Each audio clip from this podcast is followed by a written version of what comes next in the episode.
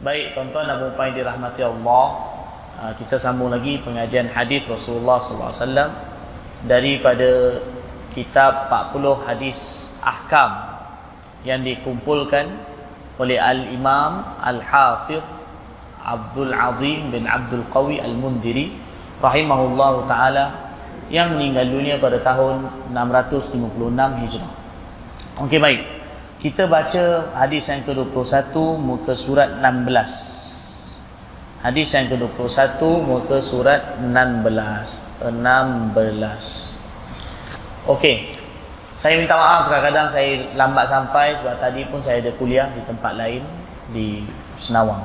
Senawang jadi. Okey. An Ummi Atiyah radhiyallahu anha qalat lamma matat زينب بنت رسول الله صلى الله عليه وسلم. قال لنا رسول الله صلى الله عليه وسلم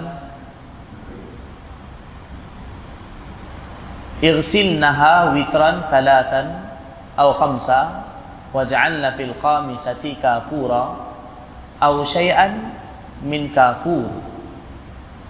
فإذا غسلتنها فأعلمنني قالت fa'alamna fa'atana haqwa wa qala ash'irnaha iya akhrajahu al-bukhari wa muslim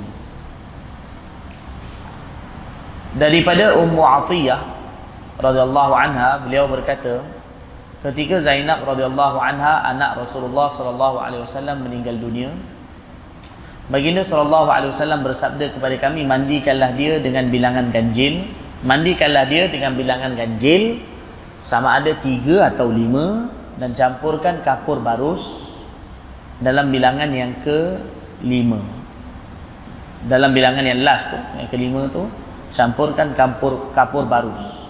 Atau sedikit daripada kapur ba, barus. Campurkan dengan kapur barus dalam bilangan yang kelima atau campurkan sedikit dengan kapur ba, barus. Jika kamu selesai memandikannya beritahulah kepadaku Maka Ummu Atiyah radhiyallahu anha berkata setelah itu kami memberitahu baginda sallallahu alaihi wasallam lalu baginda sallallahu alaihi wasallam menyerahkan kain sarung baginda sallallahu alaihi wasallam seraya bersabda balutlah tubuhnya dengan kain ini. Hadis riwayat Bukhari dan Muslim. Okey baik. Ni hadis ni dah mula masuk berkenaan dengan solat jenazah. Solat jenazah ataupun maksudnya pengurusan jenazah lah. Kat sebelum ni kan atas tu masih lagi berkenaan dengan kitab solat. Kemudian uh, diceritakan berkenaan dengan hadis yang ke-20 tu yang kita baca sebelum ni ialah berkenaan dengan peng, uh, kitab uh, solat musafir. Dan ni dah masuk pula berkenaan dengan kitabul janais ataupun pengurusan je, jenazah. Jadi hadis 21 ni ialah menyentuh berkenaan dengan jenazah. Okey baik.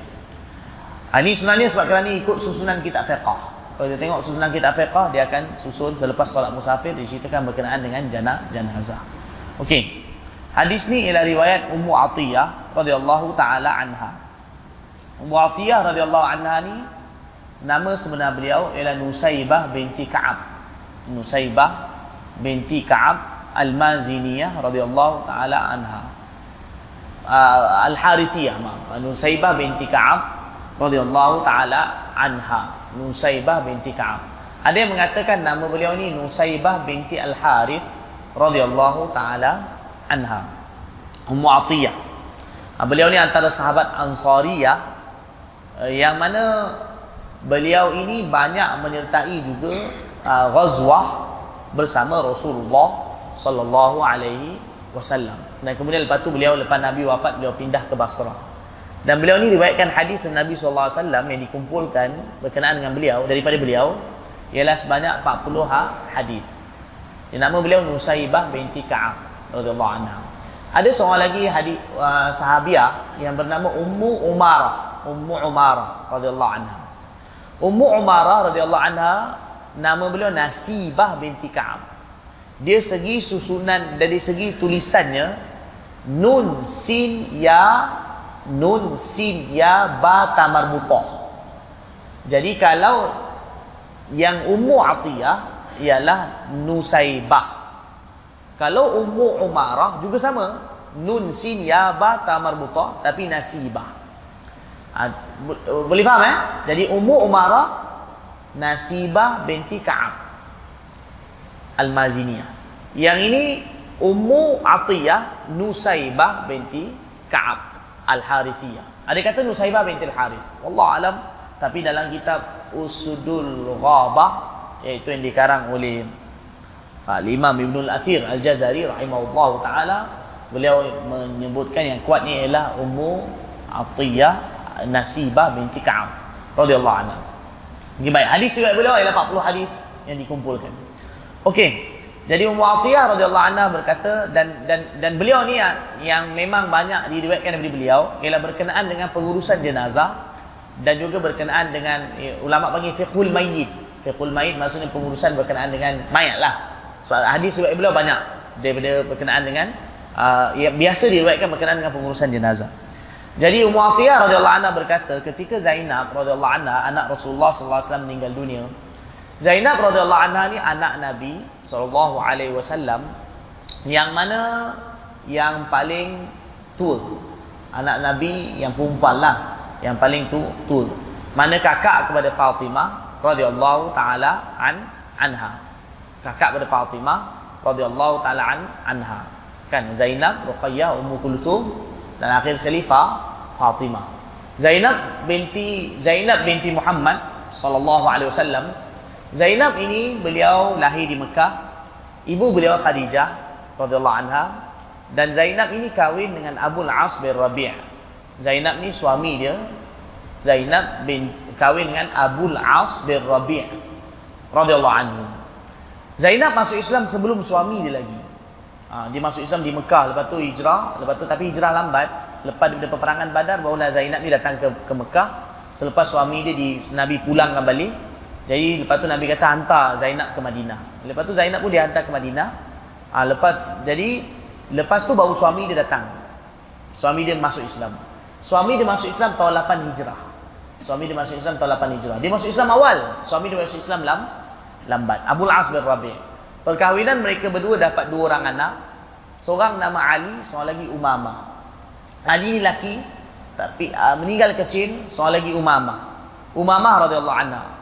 Umamah ni yang Nabi pernah solat, Nabi pernah kendung. Uh, Umamah ni panjat belakang Nabi. Dan juga pernah Umamah ni panjat Nabi. Nabi juga pernah kendung dia. Umamah, cucu Nabi. Iaitu anak Zainab. Anak kepada Zain, Zainab. Umamah perempuan. Umamah ni yang lepas tu ada kahwin dengan Sayyidina Ali. Sayyidina Ali anhu kan kahwin mula dengan Fatimah anha. Lepas daripada Nabi wafat 6 bulan, Fatimah ni pun meninggal dunia. Fatimah anha selepas meninggal dunianya, uh, selepas meninggal dunia Fatimah, Sayyidina Ali kahwin dengan Umamah. Mana Umamah ni ialah anak saudara kepada Fatimah. Bab Umamah kan anak Zainab, mana anak kakak lah, anak kak, kakak. Ha, jadi lepas tu kahwin dengan Umamah radhiyallahu taala anha. Okey baik, Zainab radhiyallahu anha meninggal dunia tahun 8 Hijrah. Ha, dia lepas Fatah Mekah semua, lepas lepas, lepas Hijrah tu barulah beliau meninggal dunia. Mana lepas suami dia datang, dia duduk sekali dengan suami dia, datang ke Madinah, Abdul As bin Rabi' tu Lepas tu Nabi dah datang ke Madinah maka Nabi pun dudukkan sekali Abu bin Rabi' dengan anak Nabi Zainab radhiyallahu anha. Tak lama lepas tu, tak lama lepas tu dalam satu bulan dua bulan lepas tu Zainab pun meninggal dunia. Nabi SAW begitu sedih dengan kematian Zainab radhiyallahu taala anha. Bahkan dari riwayat itu Nabi beritahu Zainab ni banyak menanggung kesusahan untuk agama. Kalau nak cerita pasal Zainab ni panjang, tapi ini beberapa sedikit sebanyak berkenaan dengan cerita Zainab radhiyallahu anha. Baik. Jadi Zainab radhiyallahu anha ketika meninggal dunia, baginda sallallahu alaihi bersabda kepada kami, kami di sini maksudnya wanita-wanita yang menguruskan jenazah Zain Zainab radhiyallahu anha. Mandikanlah dia dengan bilangan ganjil sama ada tiga ataupun lima kali. Maknanya sunat mandi jenazah dengan bilangan yang ganjil. Dalam kitab fiqh sebutkan tiga kali. Kan? Ha? Ni bilangan tiga atau lima maknanya ini mungkin syak daripada perawi. Wallah alam mungkin syak perawi. Mungkin tiga ataupun mungkin Nabi sebut li, lima. Ataupun mungkin lafaz dari Nabi SAW sendiri. Tapi nak bagi tahu bahawa tiga, lima ini maknanya bilangan tu kan ganjil. Jenazah dimandikan dengan bilangan kan ganjil. Dan campurkan kapur barus dalam bilangan yang kelima. Mana bilangan yang terakhir tu. Yang terakhir tu campurkan sikit air itu dengan kapur barus. Kemudian dimandikan. Cuma saya nak tanya, memang sekarang kau amal ke kapur barus ni? Dalam mandi. Ha? Masih amal lagi? Tolonglah jawab. Kan siapa yang masih amal lagi ya? Kapur ba barus. Jadi dia punya fungsi dia ialah untuk wangi kan? Untuk wangi, betul ke? Untuk wangi kan? Ha, untuk wa, wangi. Kan? Jadi doa amalkan. Uh, sampai sekarang. Dalam setengah riwayat lain ada sebutkan Nabi kata uh, basuhan yang pertama Nabi kata campur dengan daun bidara. Basuhan pertama. Kemudian Nabi kata basuhan yang akhir campur dengan kapur barus dan dimandikan.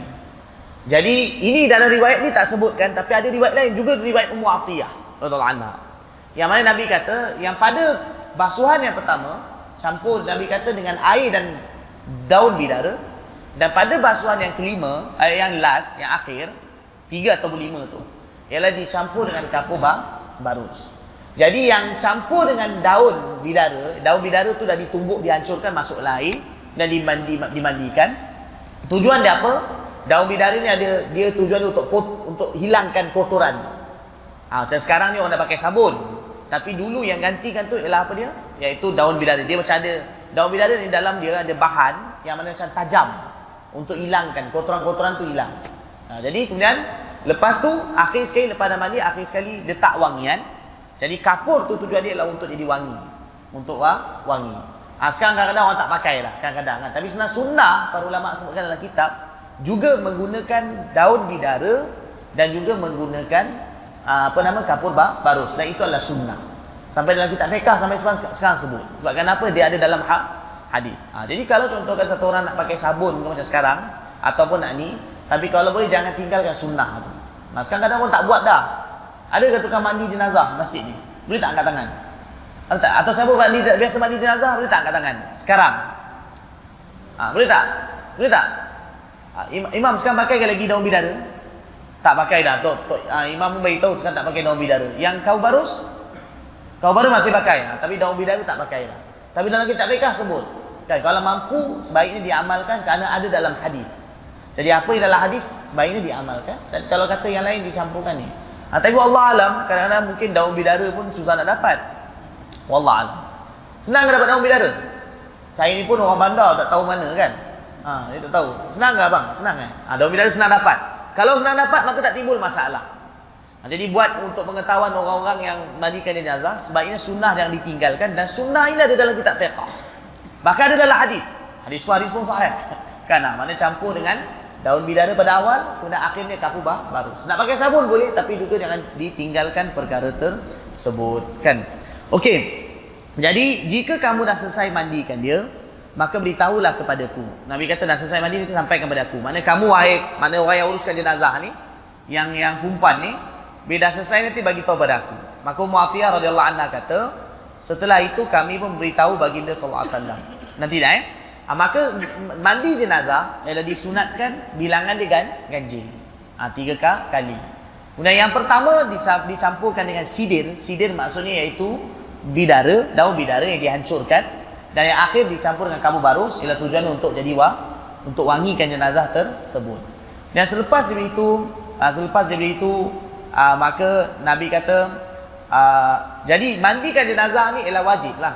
Kan mandi jenazah kan jenazah ni maknanya daripada dia empat perkara. Kan empat perkara kan. Pertama mandi, lepas tu ka, kafan, lepas tu solat, lepas tu di ke bumikan. Ghuslu wa takfinu wa salatu alaihi wa dafnu. Itu berkenaan dengan jenazah. Kan mandi kapan semayang kemudian lepas tu ke kebumikan dia. Itu empat perkara berkenaan dengan jenazah. Ha, kecuali orang syahid. Orang syahid tak diman mandikan. Kanak-kanak yang mana keluar-keluar memang langsung tak bunyi keluar apa dan tidak ada uh, apa nama dia juga tidak ada rupa bentuk manusia maka dia juga tidak diman mandikan. Kanak-kanak kan uh, asyik dia panggil syik syik tu mana kanak-kanak yang keluar dia, dia tak ada tak ada rupa manusia dah. Keluar macam tu. Badan tak ada tak ada rupa manusia. Biasanya bawah daripada 4 bulan. Bawah daripada bahkan bawah 6 bulan biasanya. Keluar benda tak keluar apa memang mati maka juga tak diman mandikan. Ha, itu ni. Tapi yang lain secara umumnya maknanya jenazah tu diman mandikan. Okey jadi Ummu Atiyah radhiyallahu taala anha beliau berkata Setelah itu kami beritahu baginda sallallahu alaihi wasallam lalu baginda menyerahkan kain sarung baginda sallallahu alaihi wasallam seraya bersabda, "Balutlah tubuh dengan kain ini." Kan? Ini kain sarung yang Nabi serahkan ni juga satu untuk keberkatan. Satu juga untuk keberkatan. Nabi punya, Nabi pakai kepada dia. Nabi kata nanti bagi, pakaikan kepada dia. Kan? Ah, pakaikan kepada dia. Jadi untuk jenazah perempuan ialah pada dia ada lima pakaian kan. Untuk perempuan ni dari lima kan. Pertama dia akan dipakaikan komis, komis baju, komisun, kemudian dipakaikan khimar, komisun wa khimarun, pakai tudung. Kemudian dipakaikan izar, kain, kain kain. Lepas tu walifafatan, dua helai lagi balut ke atas, balut semua. Macam tu kan? Imam eh imam imam tak urusan dengan perempuan. Lelaki kan. Nah, macam tu lah. Ha, mungkin ada yang belakang uruskan jenazah. Makna jenazah perempuan ni lima kan. Dia pertama komis, baju dia. Baju, baju macam jubah tu. Ha, tapi putih, semua sunat putih. Lepas tu komis, lepas tu tudung. Lepas tu khimar, khimar uh, komis, uh, tudung tadi dah. Kemudian kain, izar ni, kain. Ha, lepas dah habis selesai tu tiga, kemudian balut lagi dua. Ha, mana perempuan semua lima. Nak bagi tu perempuan dah mati pun balut macam tu sekali. Dia dah mati pun macam tu sekali balut. Melebihi laki. Laki berapa? Laki ada tiga je. Ha, laki ada tiga bah, balut. Laki tiga je. Kan atas, kan atas dan bawah dan lepas tu satu lagi balut luar. Semua. Laki tiga je. Salah tulah fa'if. Tiga balutan. Tu laki. Perempuan tudung ada lagi. Dah mati pun ada tudung lagi. Kemudian baju lagi. Kemudian kain. Dan dua balutan ke atas lagi. Ha, tu li, perempuan lima. Laki ti, tiga je. Ha, itu untuk ni. Ha, nak bagi tahu perempuan dah mati pun maknanya begitu sekali aurat dia di, di, dijaga. Kan? Dija, dijaga. Ha, maknanya nak bagi tahu ketika hidup pun lagi lah kena jaga aurat. Okey, baik. Itu berkenaan dengan uh, je, jenazah. Jadi Nabi SAW bagi kain Nabi. Nabi kata balut kat badan dia. Kan Allah Alam mungkin balut semua ke kain tu tak, tak pasti berapa besar. Tapi kenapa Nabi bagi? Ini ialah juga untuk keberkatan dari Nabi wasallam. Ha, mana Nabi juga ada tabarruk. Tabarruk dari Nabi, kan? Nabi so balut dengan kain Nabi wasallam. Nah, ini bukan satu kisah, bahkan banyak kisah-kisah lain pun macam ni juga. Kan? Ha, banyak kisah lain juga macam macam macam ni juga. Okey, sambung. Ha, ini berkenaan dengan solat jenazah ataupun pengurusan je jenazah, kan? Okey, jadi jenazah laki diuruskan oleh laki, jenazah perempuan diuruskan oleh perempuan. Okey, hadis yang ke-22. An Nabi Hurairah radhiyallahu taala An Nabi Hurairah radhiyallahu taala anhu anna Rasulullah sallallahu alaihi wasallam na'alin najashi. Na'alin nas. Na'alin nasin najashiyah Najashi. Najashi. Uh, la'alla sawab. Yang betulnya dekat ya yang akhir tu ada tasydid ada ada apa nama? Ada tasydid tasydid ada sabdu sabdu. Na'alin nasin najashiyya uh, Ah, anna Rasulullah sallallahu alaihi wasallam na'a lin nasi najashiyya fi fi al-yawm alladhi mata fi fa kharaja ila al-musalla wa kabbara arba'at takbiratin akhrajahu al-Bukhari wa Muslim. Sayyidina Abu Hurairah radhiyallahu anhu meriwayatkan bahawa Rasulullah sallallahu alaihi wasallam memaklumkan kepada orang ramai tentang kematian atau Nabi sampaikanlah Nabi sampaikan tentang berita kematian Raja Najasyi pada hari yang sama pada hari yang dia mati itu, pada hari dia mati itu Nabi beritahu. Kemudian baginda wasallam keluar bersama para sahabat radhiyallahu anhu ke tempat solat dan baginda wasallam bertakbir sebanyak empat kali iaitu solat jenazah. Uh, hadis riwayat Bukhari dan Muslim. Ni hadis ni masih lagi berkenaan dengan solat jenazah. Tadi pasal pengurusan jenazah, kemudian ini pula berkenaan dengan solat jenazah. Okey baik. Nabi SAW telah maklumkan kepada orang ramai tentang kematian Raja Najasyi pada hari yang dia mati. Ha, maknanya zaman tu tak ada WhatsApp pun, tak ada Facebook, tak ada. Instagram lagilah tak ada. Semua tak ada tapi Allah bagi wahyu, maka Nabi sampaikan pada hari dia mati. Nabi sampaikan. Najasyi ni ialah nama dia Ashama. Ashama nama dia. Alif sad ha mim ta marbutah. Ashama nama dia. Najasyi ini beliau ialah me, uh, beliau ni yang, yang bantu sahabat ketika sahabat radhiyallahu anhu hijrah ke Madinah. Eh, Madinah lah silap. Habsyah, Habsyah. Habsyah. Najasyi ini panggilan ialah untuk Raja Habsyah. Yang sekarang ini negara Habsyah dipanggil Ethiopia dia punya ibu negara dia bernama Addis Ababa. Addis Ababa. Jadi dulu Raja Najasyi, Raja bagi Ethiopia, Habsyah, ialah dipanggil dengan gelaran Raja Najasyi. Najasyi, tetapi nama dia ialah waktu tu Ashama. Dia ini yang mana bantu sahabat bila sahabat pergi hijrah ke Habsyah. Hijrah ke Habsyah berlaku dua kali. Satu iaitu pada tahun ke-6 kenabian. Yang pertama ialah orang yang hijrah lebih kurang dalam 17-18 orang sahabat. Ketua dia Sayyidina Uthman. Itu hijrah pertama. Hijrah kedua juga berlaku tahun 6 kenabian iaitu 100 orang sahabat lebih kurang ada kata 100 orang ada kata 100 orang 101 83 atau 82 lelaki dan perempuan 18 orang pergi hijrah ke Habsyah ketua dia Sayyidina Ja'far bin Abi Talib radhiyallahu taala anhu jadi ketika mereka hijrah ke sana Najasyi yang banyak bantu mereka. Tapi waktu tu Najasyi ni tak beriman lagi. Waktu tu tak beriman lagi. Najasyi. Tapi kemudian pada tahun 7 Hijrah, maknanya lepas Nabi dah hijrah ke Madinah, Nabi SAW eh, selepas perjanjian Hudaibiyah. Perjanjian Hudaibiyah berlaku tahun 6 Hijrah, akhir kan tahun bulan Dzulhijjah. Bila masuk tahun 7 Hijrah, awal tahun 7 Hijrah, Nabi SAW telah hantar surat dakwah kepada Raja Najasyi. Surat dakwah Nabi ini dibawa oleh sahabat Nabi bernama Sayyidina Amr bin Umayyah Ab-Bamri radhiyallahu anhu. Bila Nabi dakwah Najasyi ini kepada beriman, Najasyi ini pun beriman pada Nabi sallallahu alaihi wasallam. Dia beriman tahun 7 Hijrah. Tahun 7 Hijrah dia beriman dengan Nabi. Tak dan dia tak pernah jumpa Nabi. Dia tak pernah jumpa Nabi. Lebih kurang 2 tahun selepas beriman masuk Islam, Dua tahun lepas tu, tahun sembilan hijrah, bulan rejab. Bulan rejab tahun sembilan hijrah, Najasyi ni pun meninggal dunia. Dia meninggal dunia di Habsyah dalam keadaan tak pernah jumpa Nabi. Maka kerana itu para ulama golongkan, Najasyi ini bukan di kalangan sahabat, dari segi nam, panggilan, sahabat tu dia tak dapat. Maksudnya ulama tak golongkan dia sahabat kerana tak pernah jumpa Nabi. Syarat nak dikira sahabat ialah orang yang berjumpa dengan Nabi, sama ada dia tengok Nabi atau Nabi tengok dia, beriman dengan Nabi dan juga mati dan kena beriman. Dan beriman dengan Nabi itu ketika, Nabi hidup. Tapi Najasyi ini dia uh, beliau walaupun uh, beriman dengan Nabi tapi tak pernah jumpa Nabi SAW dua tahun lebih kurang lepas masuk Islam beliau pun meninggal du dunia. Bila beliau meninggal dunia Nabi telah bagi tahu ke, ke, tentang kematian uh, beliau di Madinah hari yang sama Nabi kata Raja Habsyah Najasyi dia telah meninggal dunia dan Nabi puji dia. Nabi beritahu dia raja yang soleh. Dia adalah raja yang baik. Dalam beberapa hadis Nabi ada puji dia. Najasyi. Dan kemudian Nabi SAW telah bawa orang-orang Islam untuk pergi solat je, jenazah. Solat jenazah. Ini jenazah apa ni?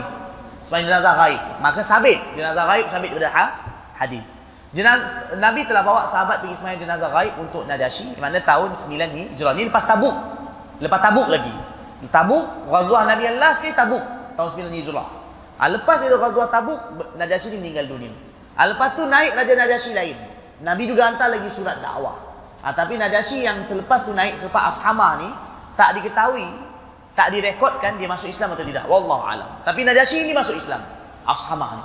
Baik. Nabi telah bawa sahabat radhiyallahu anhu pergi pergi ke musalla janazah iaitu pergi ke tempat solat jenazah di luar Masjid Nabawi. Kat mana tempat dia sekarang? Tempat yang Nabi solat jenazah Najasyi ini tempat dia sekarang. Kalau kita pergi ke Madinah, di luar Masjid Nabawi, uh, macam mana nak tunjuk ah? Okey, katalah ni Masjid Nabawi. Ni kiblat. Kalau kita keluar Masjid Nabawi, keluar sini, belah sini, di belah luar ni, di belah luar sana. Katalah dekat jalan tu. Dekat situ ada beberapa masjid yang sekarang ni ditutup. Namanya Masjid Abu Bakar. Masjid uh, Abu Bakar, Masjid Ali, Masjid Abu Bakar, Masjid Ali, Masjid Ramamah. Ada Masjid Ramamah, Masjid Abu Bakar, Masjid Ali. Di situ di situ depan tu lagi, tapi sekarang dah, dah dirobohkan. Satu lagi masjid nama dia Masjid Salman. Masjid Salman sekarang dah tak ada di, di kawasan luar. Kalau tuan-tuan pergi ke Madinah, ada di di sini sana belah sana. Tengok kiblat belah luar. Dia kena seberang jalan. Ada satu tempat nama dia Masjid Ramamah. Masjid Ramamah. Di kawasan area situlah Nabi telah solat jenazah. Bila zaman Sayyidina Abu Bakar dan Sayyidina Umar radhiyallahu anhu mereka juga pernah solat jenazah kat situ. Di situ juga Nabi pernah buat solat istisqa. Istisqa juga Nabi buat kat solat situ. Jadi Nabi solat jenazah gaib untuk Najasyi ialah di situ di di apa nama? Di di situ ah iaitu pada tahun 9 Hijrah. Kan di situ. Istisqa juga Nabi pernah buat kat situ. Sayyidina Abu Bakar pun buat istisqa kat situ juga. Di Masjid Ramamah tu dekat kawasan si situ. Jadi musalla di sini maknanya luar masjid lah. Musalla luar mas masjid kan ha. jadi ini dalam mazhab Syafi'i solat jenazah boleh buat dalam masjid bahkan sunat buat dalam masjid dalam mazhab Hanafi solat jenazah tak boleh buat dalam masjid ha, dia ada hadis kan? Ha, tapi hadis tu ulama ikhtilaf. Tentang pemahaman hadis tu kerana riwayat dia. Hadis riwayat Abu Daud. Ha, jadi kalau mazhab Syafi'i solat jenazah dalam masjid. Kalau mazhab Hanafi solat jenazah tak boleh dalam masjid. Ha, saya nak cerita panjang ini, ini perbezaan riwayat dalam Abu Daud. Iaitu dalam mazhab Hanafi solat jenazah tak boleh dalam mas masjid. Hanafi. Maka kerana itu mazhab Hanafi di mana-mana masjid dia ada tempat solat jenazah dekat luar masjid. Jadi kalau jenazah dia akan letak luar masjid, dia akan sembahyang kat luar masjid. Kenapa berlaku macam tu? Kerana perbezaan riwayat. Riwayat ada dan riwayat tu dalam Abu Daud. Kan? Jadi satu riwayat difahami bahawa dalam, satu riwayat difahami bahawa luar. Mazhab Syafi'i ambil dalam, mazhab Hanafi ambil luar. Kesimpulan dia dua-dua ada dah dalil. Baik. Ha, dan juga antara yang dalil yang mana bagi mazhab Hanafi ialah ni lah dalil dia. Maknanya Nabi solat jenazah untuk Najasyi iaitu di luar mas di luar mas masjid. Tapi mazhab Syafi'i kata bahawa dalam hadis Abu Dawud tu maknanya ada beberapa sokongan lain Nabi pernah solat jenazah. Makna maknanya mengatakan keharusan dan sunat solat jenazah dalam mas masjid. Dan Nabi mungkin solat luar masjid ialah kerana beberapa sebab. Mungkin antara dia kerana waktu tu orang ramai betul. Orang ramai.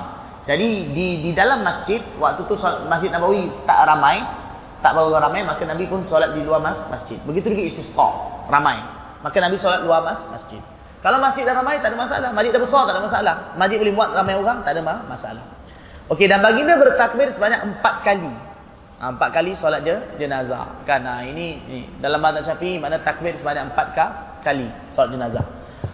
Ada riwayat pasal takbir dalam solat jenazah Setengah riwayat sebut empat Setengah riwayat sebut lima Setengah riwayat sebut enam Empat pun ada Lima pun ada Enam pun ada riwayat Mazhab Syafi'i Hambali Maka kita ambil empat Hanafi takbir dia enam.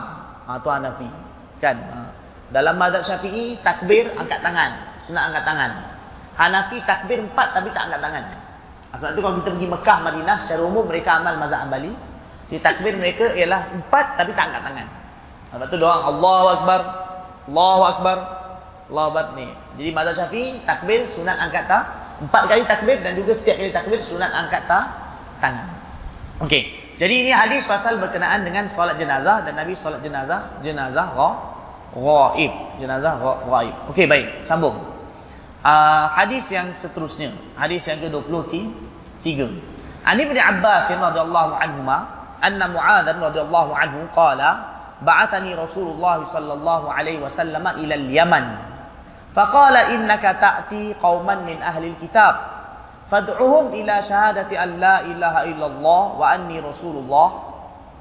فإنهم أطاعوا لذلك فأعلمهم أن الله افترض عليهم خمس صلوات في كل يوم وليلة. فإنهم أطاعوا لذلك فأعلمهم أن الله تعالى افترض عليهم صدقة تؤخذ من أغنيائهم فترد في فقرائهم. فإنهم أطاعوا لذلك فإياك وكرائم أموالهم wattaqi da'watal mazlum fa innahu laysa bainaha wa bainallahi hijab. Okey. Akhrajah al-Bukhari wa Muslim. Ibnu Abbas radhiyallahu anhuma beliau meriwayatkan bahawa Sayyidina saya sebenarnya kalau kita baca hadis, saya dulu masa belajar di Pakistan, para ulama di sana cukup ambil berat setiap kali kalau, kalau sebut nama sahabat maka dibaca Sayyidina. Walaupun tak ada pada tulisan, baca Sayyidina. Kemudian walaupun tak ada pada tulisan kita doa radhiyallahu anhu kalau Nabi sallallahu alaihi wasallam. Kemudian kalau imam-imam, maknanya setiap kali ini uh, kalau imam-imam, mana kita sebut dengan nama imam ke kan Sayyidina. Eh, kalau yang sahabat tu Sayyidina lah imam. Cuma bahasa Urdu mereka untuk orang yang dihormati dia sebut hazrat. Hazrat. Uh, bahasa Urdu ni sahabat ke atau mana-mana orang yang dihormati, orang sebut hazrat.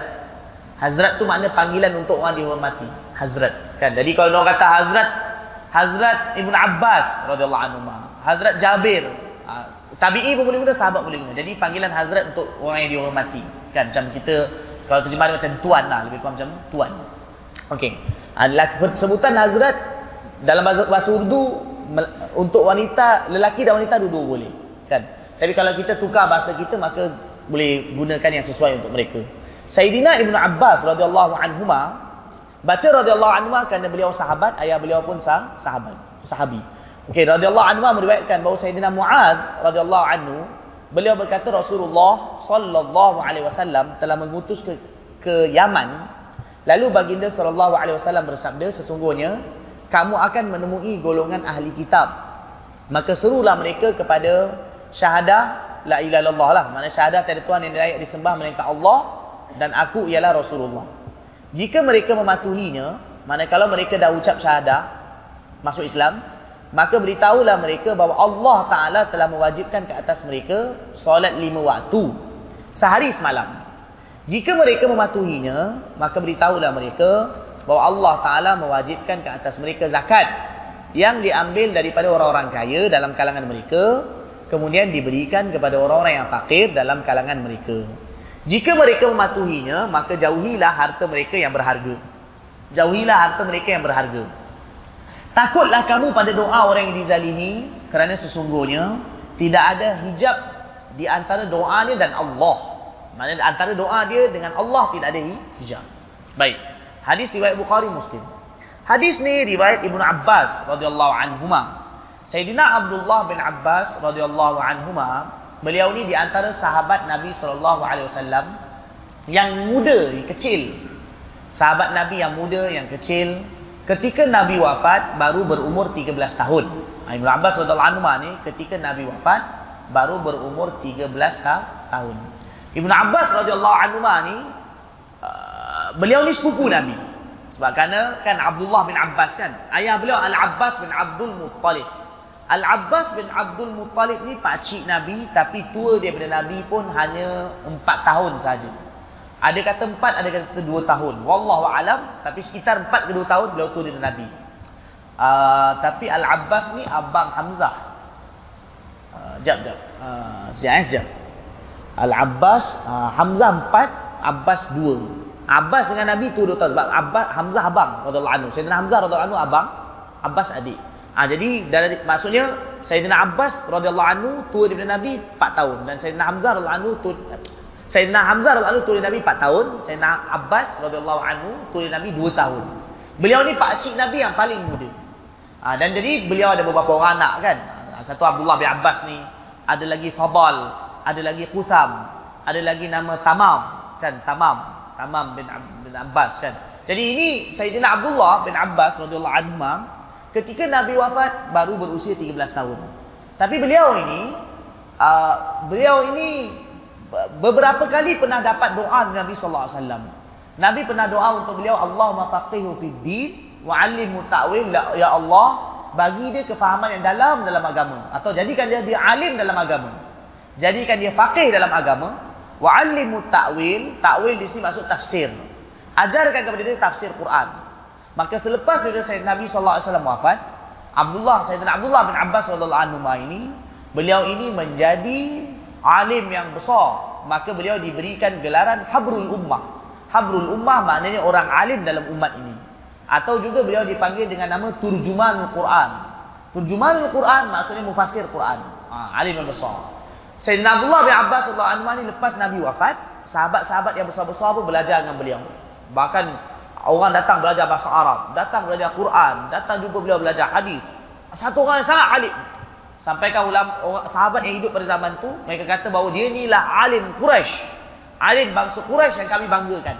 Abdullah bin Abbas radhiyallahu anhu. Abdullah bin Abbas radhiyallahu anhu radhiyallahu anhu beliau meninggal dunia pada tahun 68 Hijrah dan dikebumikan di Taif. Ha, waktu kerana akhir hayat beliau duduk Taif dan rumah beliau tu masih ada lagi tetapi susah untuk diziarahi. Sayyidina Abdullah bin Abbas radhiyallahu anhu beliau duduk di Taif dan meninggal dunia di Taif dikebumikan pada tahun 68 Hijrah meninggal dunia. Tahun 68 Hijrah beliau meninggal dunia dan dikebumikan di Taif. Jenazah beliau disolatkan oleh anak Sayyidina Ali dan isteri lain yang bernama Muhammad bin Hanafiyah radhiyallahu uh, radhiyallahu anhu. Baik. Dan dan sekarang itu di Taif ada Masjid Abdullah bin Abbas. Masjid Abdullah bin Abbas di Taif. Orang biasa orang ziarah.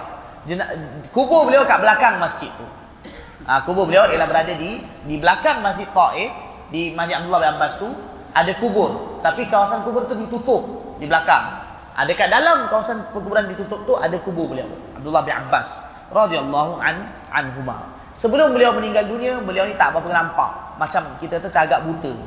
Kenapa jadi buta? Kerana terlalu banyak menangis. Beliau sangat banyak menangis sampaikan dekat mata beliau ni, dekat kelopak mata beliau ada macam alur.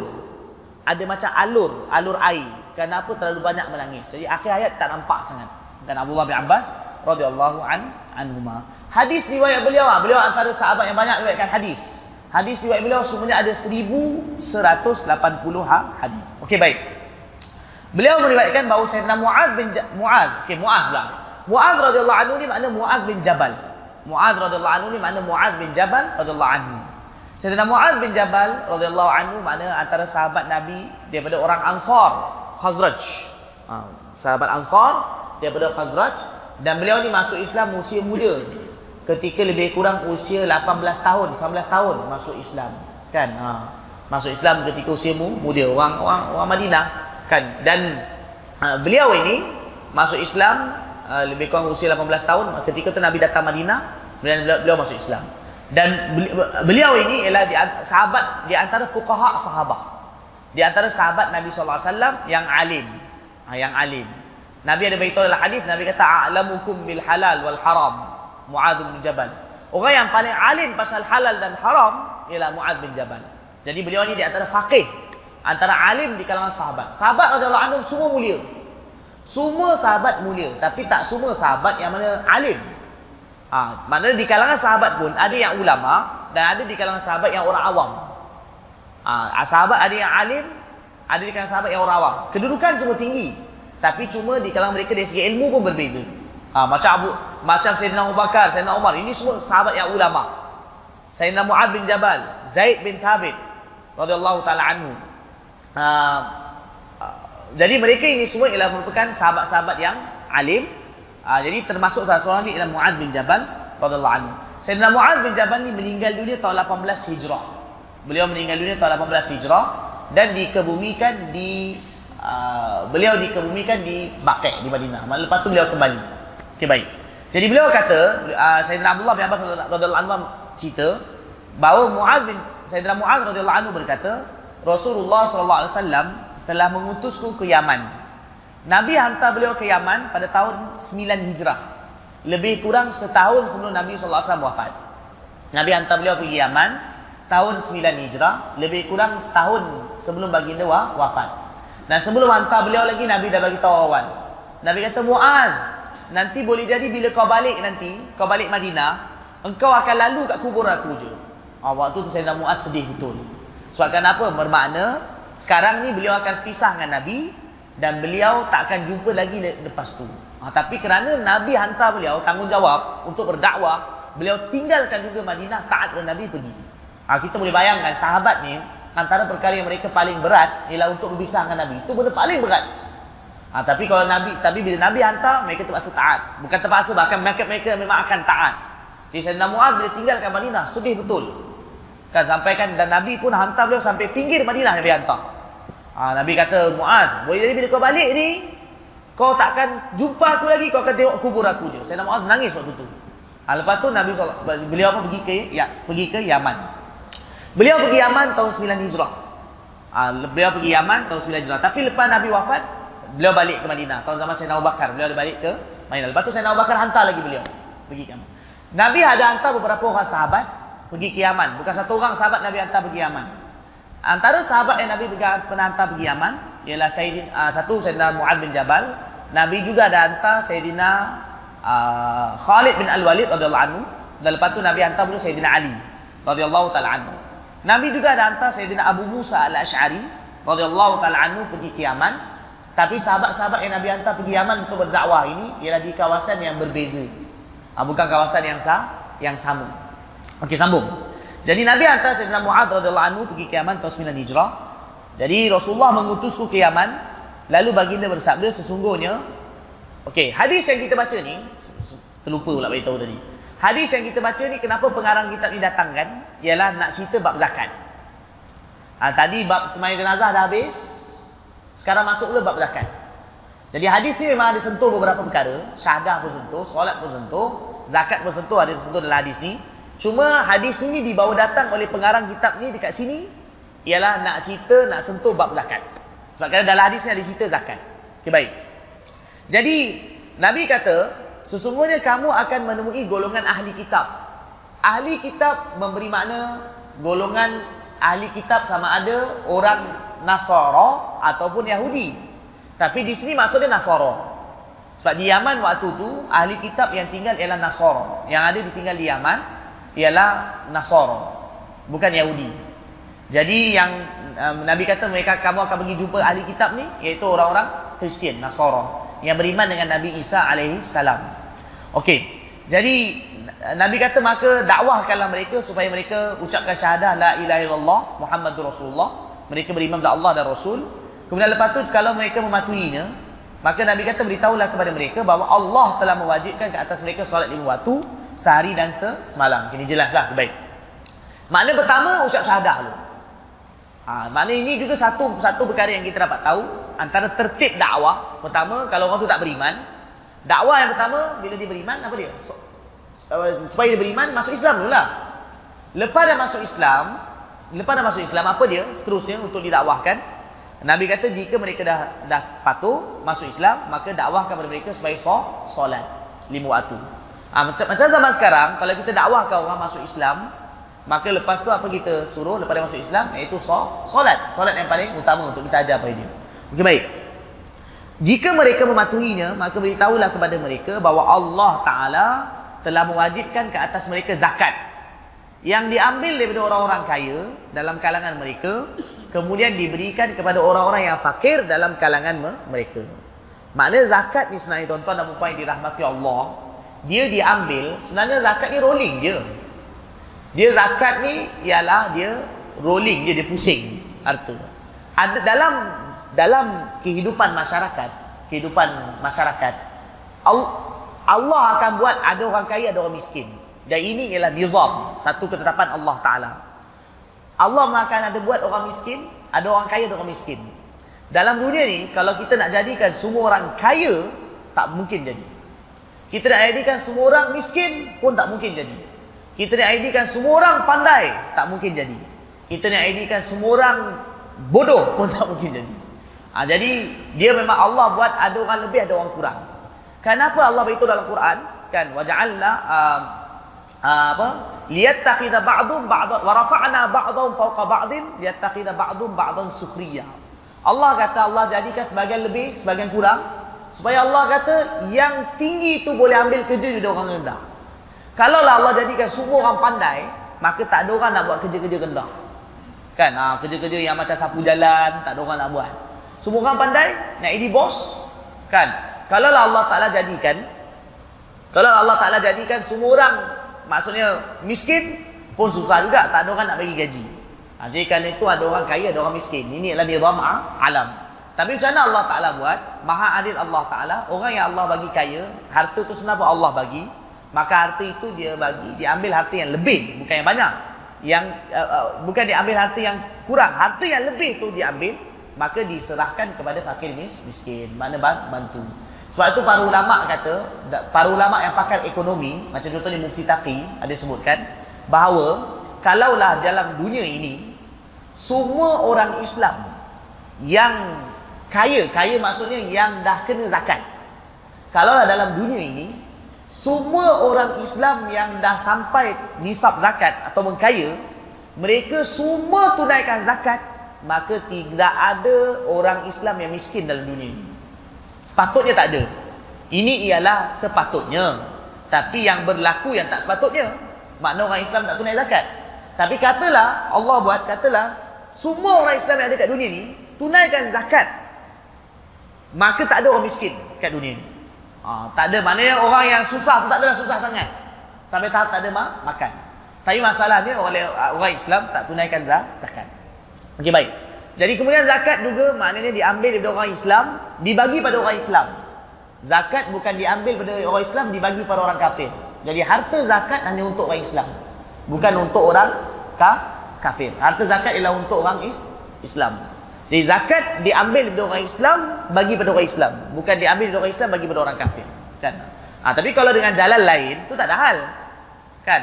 Contoh macam contohnya bagi hadiah pada orang kafir, itu boleh, itu bukan zakat. Hadiah ke apa benda ke? Tapi kalau zakat tak boleh. Kita sambung. Uh, jadi Nabi kata, jadi zakat ambil dari orang kaya bagi orang miskin. Nabi kata jika mereka mematuhinya, mana kalau mereka se bersedia untuk keluar zakat, maka jauhilah harta mereka yang berharga.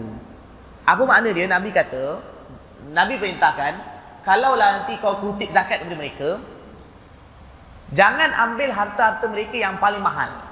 Tapi ambillah harta yang sederhana. Kan contoh kata, diorang nak keluar zakat. Zakat dia apa? Zakat binatang, unta. Mungkin ada antara dia unta yang paling mahal. Ada unta yang sederhana, ada unta yang murah-murah. Unta yang mungkin kurang baik baka dia. Kalau kau ambil zakat, jangan ambil zakat daripada harta yang paling mahal. Unta ke apa benda, tapi ambillah yang sederhana. Ha, kan maksudnya kalau kau jadi ambil zakat, jangan kau pilih macam mana yang paling mahal ni. Oh, ni unta yang paling elok, ha, itu dia ambil. Tapi ambillah unta yang sederhana. Ha, dia jangan ambil yang mahal sangat pun jangan, murah sangat pun jangan, ambil sederhana.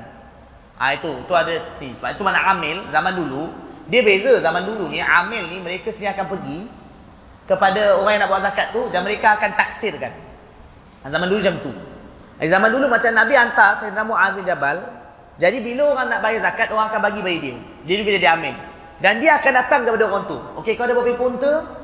Okey, unta aku ada sekian, sekian, sekian, sekian.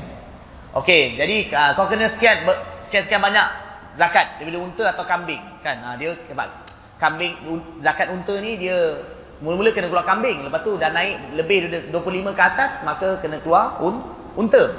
Jadi uh, jadi dia akan pilih.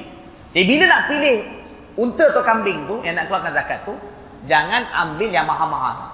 Uh, paling kurang ambil yang grade B. Katalah unta tu ada grade A grade B grade C. Maka ambil yang grade B jangan ambil yang grade A. Kenapa Nabi bagi tahu macam hikmah dia?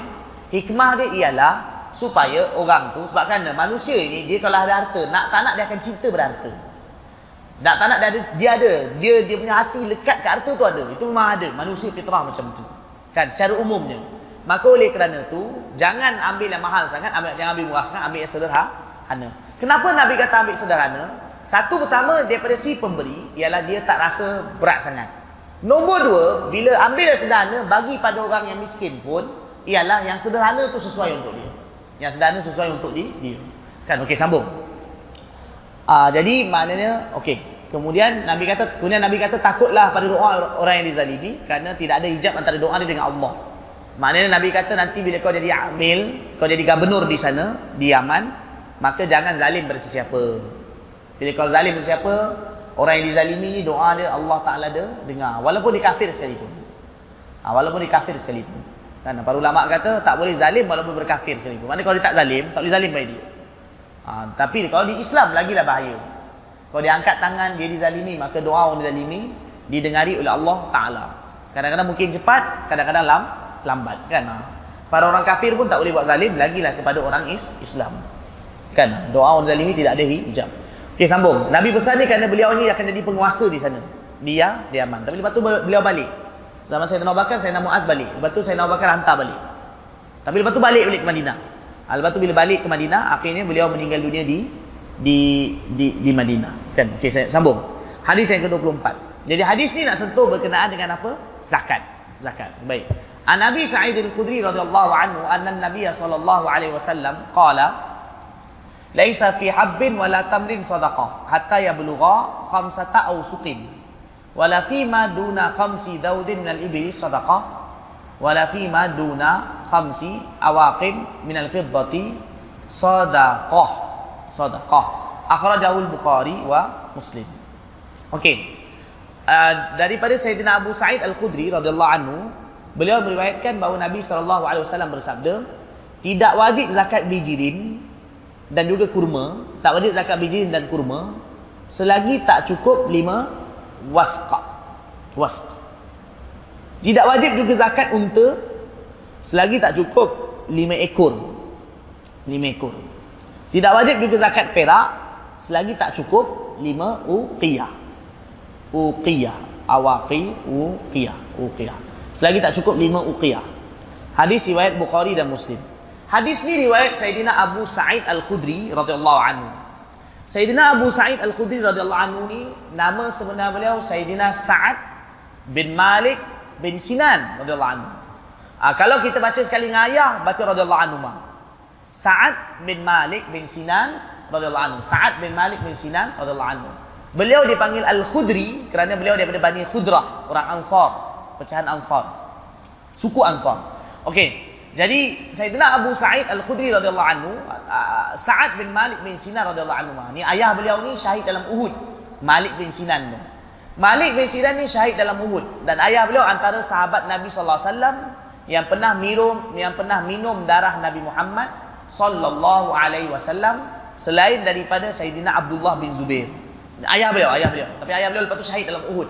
Dan ayah beliau minum darah Nabi juga dalam dalam dalam Uhud. Okay, baik.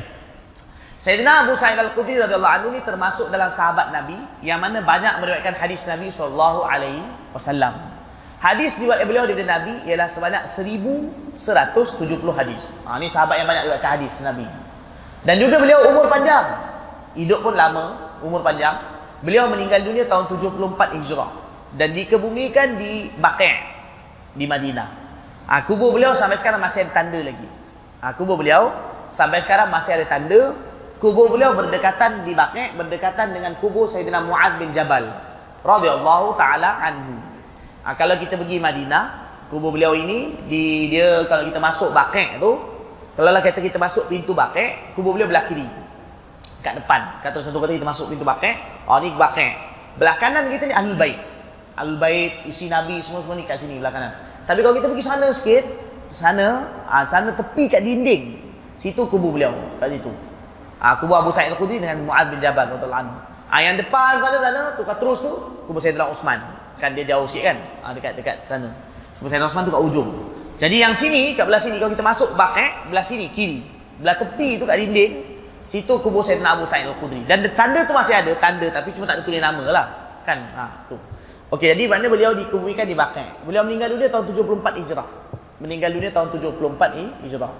Ha, orang tak tahu nama sebenar beliau. Orang hanya tahu nama panggilan Abu Sa'id Al-Khudri. Ha, tapi kalau nama sebenar beliau Sa'ad bin Malik bin Sinan. Okey, sambung. Jadi beliau meriwayatkan bahawa Nabi SAW bersabda, tak wajib zakat bijirin dan kurma selagi tak cukup lima wasak. Nanti dah eh, sebelum kita cerita ni, kita nak cerita apa dulu? Okey, zakat ni dia ada beberapa harta yang mana diwajibkan zakat kan. Ha, zakat ada dua jenis. Satu dipanggil zakat harta, satu lagi dipanggil zakat badan. Zakat ada dua jenis. Satu zakat harta, satu lagi dipanggil zakat badan. Zakat harta tu iaitu ada lima jenis harta yang wajib zakat. Ada kata enam tapi tak apalah kita cerita lima tak apa. Zakat harta ada lima jenis harta yang diwajibkan zakat ni asal. Kemudian satu lagi zakat badan. Zakat badan masuk zakat fitrah. Zakat badan maksudnya itulah zakat fitrah. Ha, jadi sebab itu kalau kita cerita dalam kitab-kitab fiqh mula cerita zakat badan zakat, zakat harta dulu. Lepas dah habis cerita zakat harta baru cerita zakat badan. Iaitu zakat fitrah. Itu setahun sekali. Okey, uh, Ramadan. Jadi uh, zakat uh, harta harta yang dikenakan zakat ialah pertama binatang ternakan.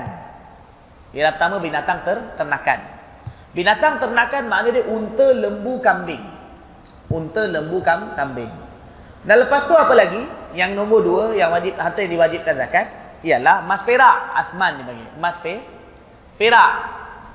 Dan itu tu dah berapa Tu dua. Yang ketiga, harta yang diwajibkan zakat, ialah uh, apa nama? Uh, biji, kita panggil uh, tat, uh, kita, kita panggil tan, uh, bijirin lah bijirin bijirin nak boleh tersebut bijirin tanaman yang berbentuk bijirin tanaman yang berbentuk bi, bijirin uh, makanan ruji iaitu bijirin bijirin yang merupakan, merupakan makanan ruji okey. Nombor eh, yang dah apa tu? Tiga. Yang seterusnya zakat yang wajib iaitu apa dia? Iaitu uh, apa? Iaitu uh, buah-buahan. Buah-buahan. Zakat yang seterusnya wajib ialah buah-buahan. Ialah buah buah-buahan. Jadi buah-buahan dua saja dalam mazhab Syafi'i, kurma dan anggur. Kurma dan ang anggur.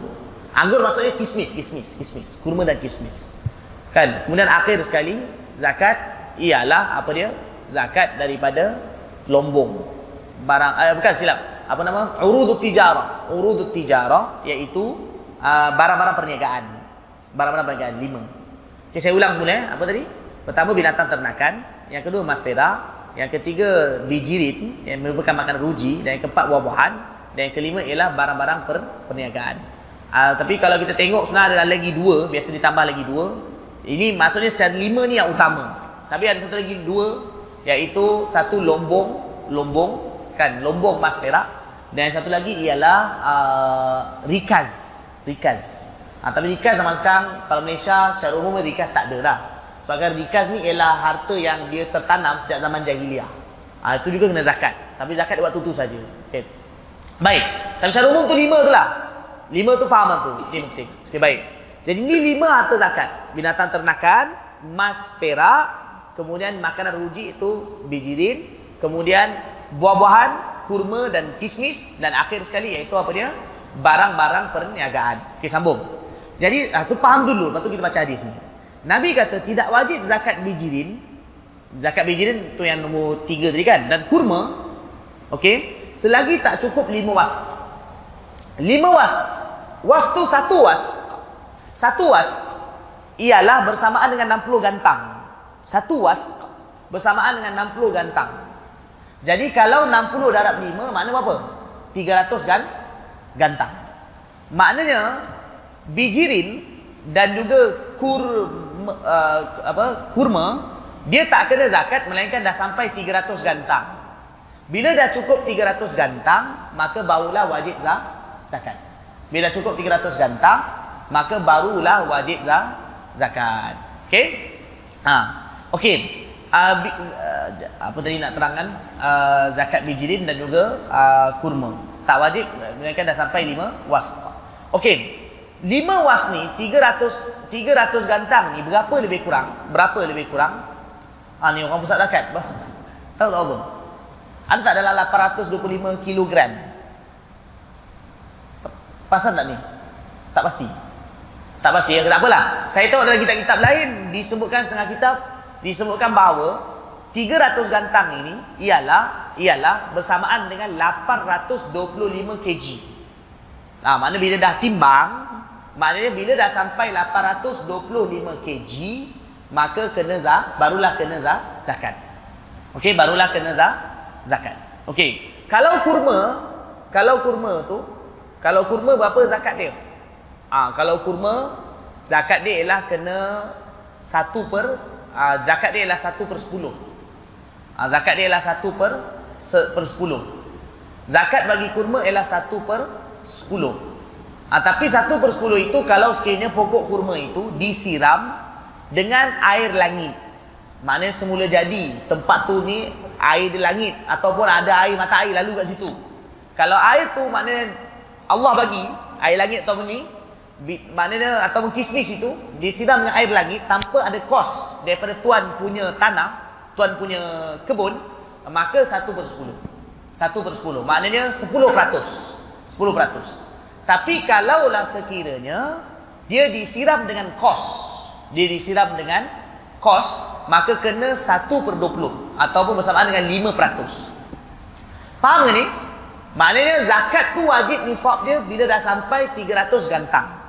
300 gantang bersamaan 825 kg lebih kurang. Kan sebab kadang setengah kitab sebutkan beza. Tu saya dah tahu tadi pusat zakat berapa. Tak apalah khair. Jadi jadi kalau disiram dengan pokok, disiram dengan Allah bagi, ha, tak ada kos maksud dia.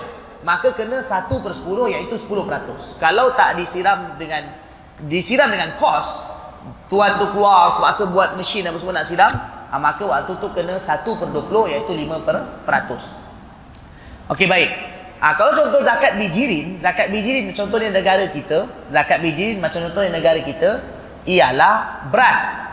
Kalau Arab iaitu mereka ada biji gandu, uh, syair. Syair ni macam barley tapi dia bukan barley, dia macam barley. Dia besar sikit di Bali. Syair Arab panggil. Atau juga mereka ada uh, hempa gandum.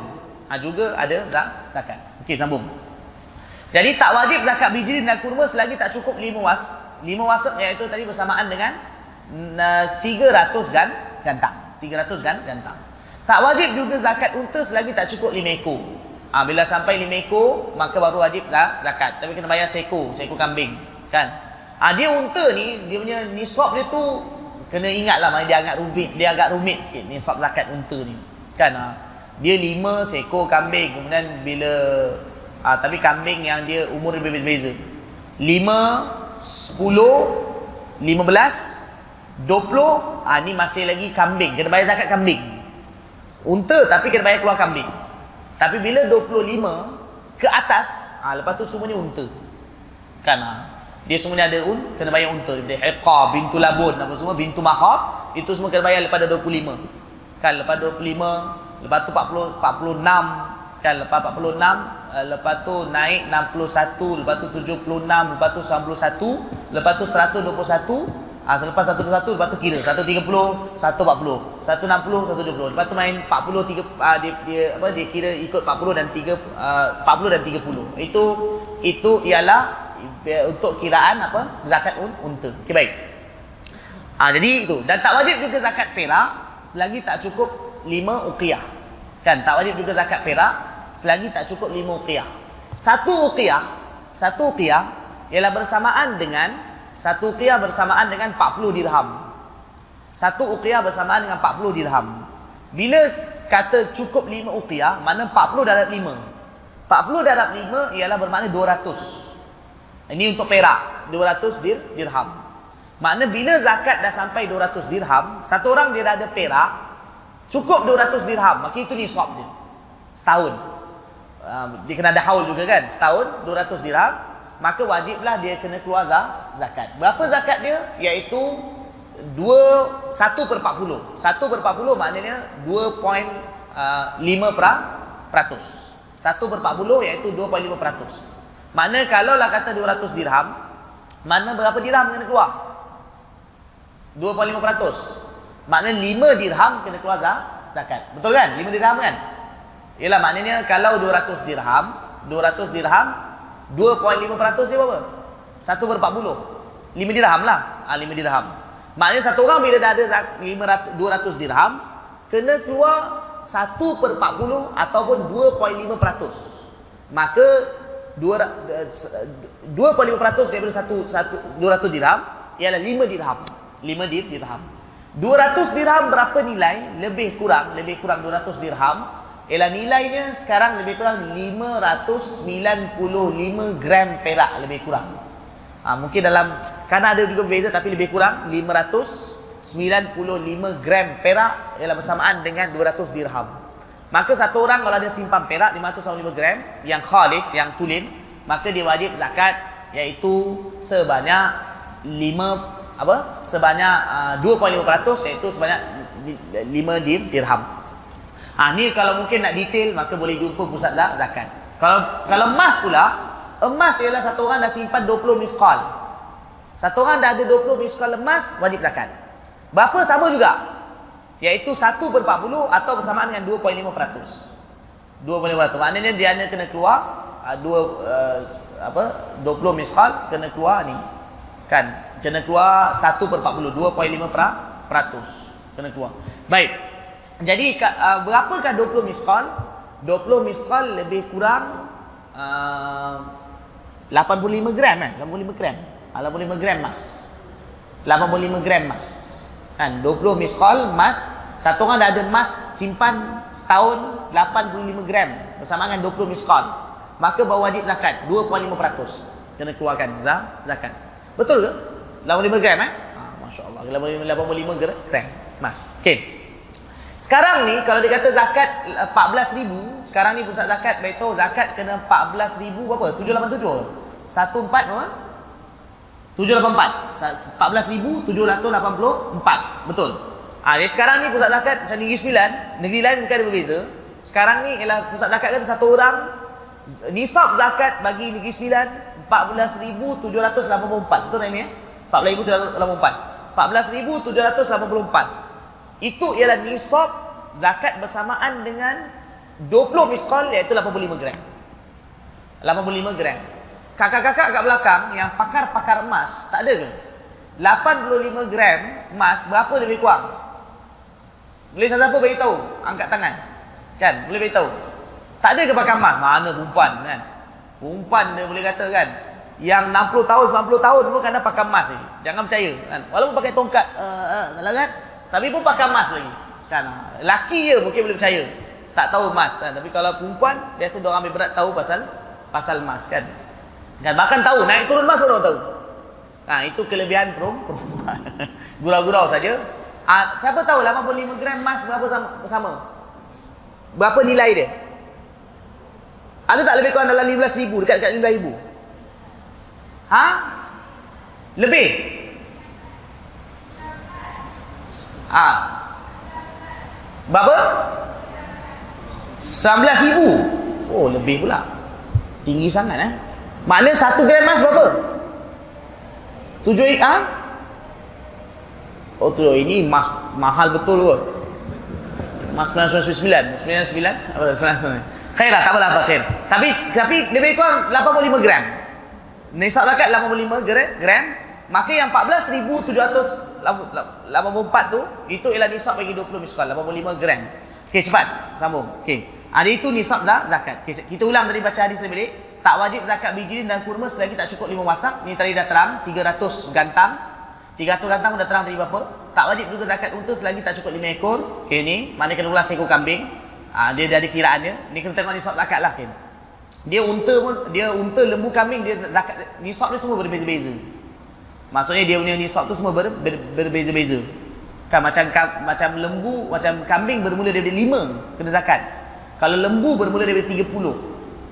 Lembu bermula daripada tiga tiga puluh tiga uh, tiga puluh kan lembu bermula tiga puluh kambing berapa empat puluh kan kambing ialah bermula daripada empat empat puluh ha, itu bagi jadi dia berbeza-beza mengikut binatang kita sambung an Nabi Hurairah radhiyallahu anhu qala dzakara Rasulullah sallallahu alaihi wasallam al-hilal faqala idza ra'aitumu fasumu wa idza okey jap jap tadi hadis 24 tadi cerita pasal zakat.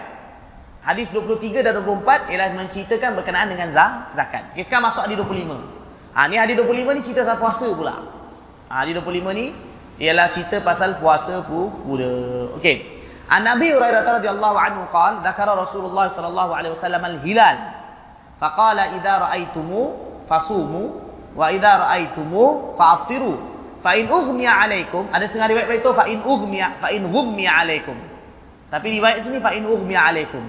Fa in ughmiya alaikum fa'uddu 30 akhrajahu muslim.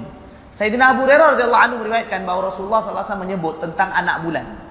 Lalu baginda sallallahu alaihi wasallam bersabda apabila kalian melihatnya iaitu melihat anak bulan maka berpuasalah. Apabila kamu melihatnya pula apabila kamu melihatnya pula berbukalah iaitu berhari raya Idul Fitri jika terhalang oleh awan, maka sempurnakanlah Syaban sebanyak 30 ha-, hari. Sempurnakanlah Syaban eh jika terhalang oleh awan, maka sempurnakanlah Syaban 30 hari. Macam tak kena. Macam tak apa kena terjemah. Jika jika terhalang oleh awan, okey jika melihatnya, jika oleh awan maka sempurnakanlah Syaban, bukan bukan Syaban betul kan Ramadan. Maka sempurnakanlah Syaban Ya, betul kan bukan Syaban Ramadan. Sempurnakanlah Syaban tu 30 hari. Jadikan bulan Ramadan tu 30 hari tu puasa. Okey? Ha, sempurnakanlah dalam kurungan betul kan? La'alla sawab Ramadan, bukan Syaban. La'alla sawab itu Ramadan. 30 hari. Okey. Okey, Sayyidina Abu Hurairah radhiyallahu anhu meriwayatkan bahawa Rasulullah sallallahu alaihi wasallam menyebut tentang anak bulan. Mana bila nak mula puasa lah. Ni nak cerita pasal anak bulan puasa ni, Ramadan. Sebab Ramadan ada puasa kan. Lalu baginda bersabda, bila kalian melihatnya itu anak bulan, maka berpuas puasalah. Mana tengok ikut mata. Kan zaman dulu tengok ikut ma mata. Jadi apabila kalian lihat anak bulan, maka berpuasalah. Mulakanlah puasa satu Ramadan. Nampak anak bulan? Maknanya bermakna besok tu ialah satu Ramadan. Tapi apabila kamu melihatnya pula, berbukalah berhari raya Idul Fitri. Maksudnya apa? Mana mula-mula tengok anak bulan yang pertama tu, anak bulan masuk Ramadan. Kemudian Nabi beritahu kalau tengok anak bulan seterusnya, maknanya anak bulan habis Ramadan masuk Syawal. Masuk Syah, Syawal. Apabila kamu lihat balik anak bulan, maknanya pada selepas Ramadan dah habis, bila kamu lihat lagi anak bulan, maknanya Ramadan dah habis maka masuk Syah, Syawal. Maka tu Nabi kata maka berbukalah. Berbuka di situ maksud jangan puasa. Itu maksudnya. Mana bila kamu dah tengok lagi satu anak bulan, maka jangan lagi kamu puasa, sekarang kena buka. Buka tu maksud jangan puasa. Kenapa? Sebab hari dah hari raya, hari raya haram puasa. Ha, jadi jangan puas puasa. Ya, maka Berbuka lah iaitu berhari raya Idul Fitri atau maksudnya jangan puas, jangan puasa. Jika terhalang oleh awan, maka sempurnakanlah Syaban 30 hari. Baik. Dalam Islam, hari ialah ada sama ada 29 hari atau 30. Itu saja. Tak ada 30 maksudnya uh, hari pula silap. Bulan, bulan. Bulan dalam Islam hanya ada 29 hari atau paling banyak 30 hari. Tak ada 31 hari. Amal dalam sebulan. Sebulan dalam Islam 29 hari ataupun apa 30 ha-, hari. Baik. Jadi maknanya kemungkinan datang anak bulan itu ialah kemungkinan datang anak bulan ialah pada hari yang ke-29 ataupun hari yang ke-30. Jadi Nabi SAW bagi tahu maknanya selepas dah kalau contoh kata selepas dah 29 hari kamu puasa. Ha, dia tak mungkin 28. Maknanya dalam Paling pendek sebulan dalam bulan Ramadan dalam Islam apa? 29. Paling banyak 30 antara dua ni, 29 atau 30. 28 tak mungkin. 28 tak tak mungkin. Maka Nabi bagi tahu bila kamu dah puasa Ramadan, ah maka bila dah cukup 29 hari, maka tengok anak bulan. Tengok anak bu bulan. Ah kalau anak bulan ada, makna besok, makna bulan tu hanya 29 Ramadan saja, 29 hari, besok hari raya. Tapi katalah malam tu tak nampak bulan Ramadan. Mana apa? Besok puasa juga. Besok teruskan puas, puasa. Kalau dah besok puasa, maknanya cukup 30 lah. Dah confirm cukup 30. Maknanya lepas tu confirm lah, ialah confirm maknanya besok tu ialah hari dah raya. Ha, maknanya kalau contoh dah puasa 29, besok dah puasa 30, malam tu ialah tengok alam bulan. Ha, malam tu nampak ke tak nampak, memang besok tak payah. Sebab kenapa? Besok tu dah memang kena kena berhari dah. Baik. Sebab apa? Dah puasa 30 hari. Ha, jadi mana puasa paling kurang 29 hari, paling banyak ialah 30 ha-, hari. Kaedah dia mudah, nampak anak bulan, tak payah puasa dah. Kalau tak nampak anak bulan, teruskan puasa sehingga cukup 30 hari. Besok tak payah puasa dah, iaitu hari lah, raya. Dalam Islam ada 5 hari yang haram puasa. Dalam Islam ada 5 hari yang haram puasa. Dua hari iaitu hari raya, Idul Fitri dan Idul Adha. Dan tiga hari lagi iaitu iaitu hari tashrik. 11, 12 dan 13 juga haram puasa. Di lima hari ni haram puasa. Dua hari raya dan tiga hari tash, tashrik. Hari tashrik 11, 12, 13 Zul Hijjah maka haram puasa. Siapa yang puasa puasa tak sah dan haram berdosa. Puasa tak sah dan haram. Puasa dia berdosa. Mana puasa pun tak jadi. Okey cukup wallahu alam. Sampai itu saja insya-Allah nanti sambung lagi kan kalau dipanjangkan oh, umur. Sambung hadis yang ke-26. Hadis 26 tu pun masih cerita berkenaan dengan puasa. Hadis 26 tu cerita puasa. 27 tu masuk pasal haji pula. Ha, 27 masuk masuk masuk pasal haji. Okey cukup dulu Allah alam.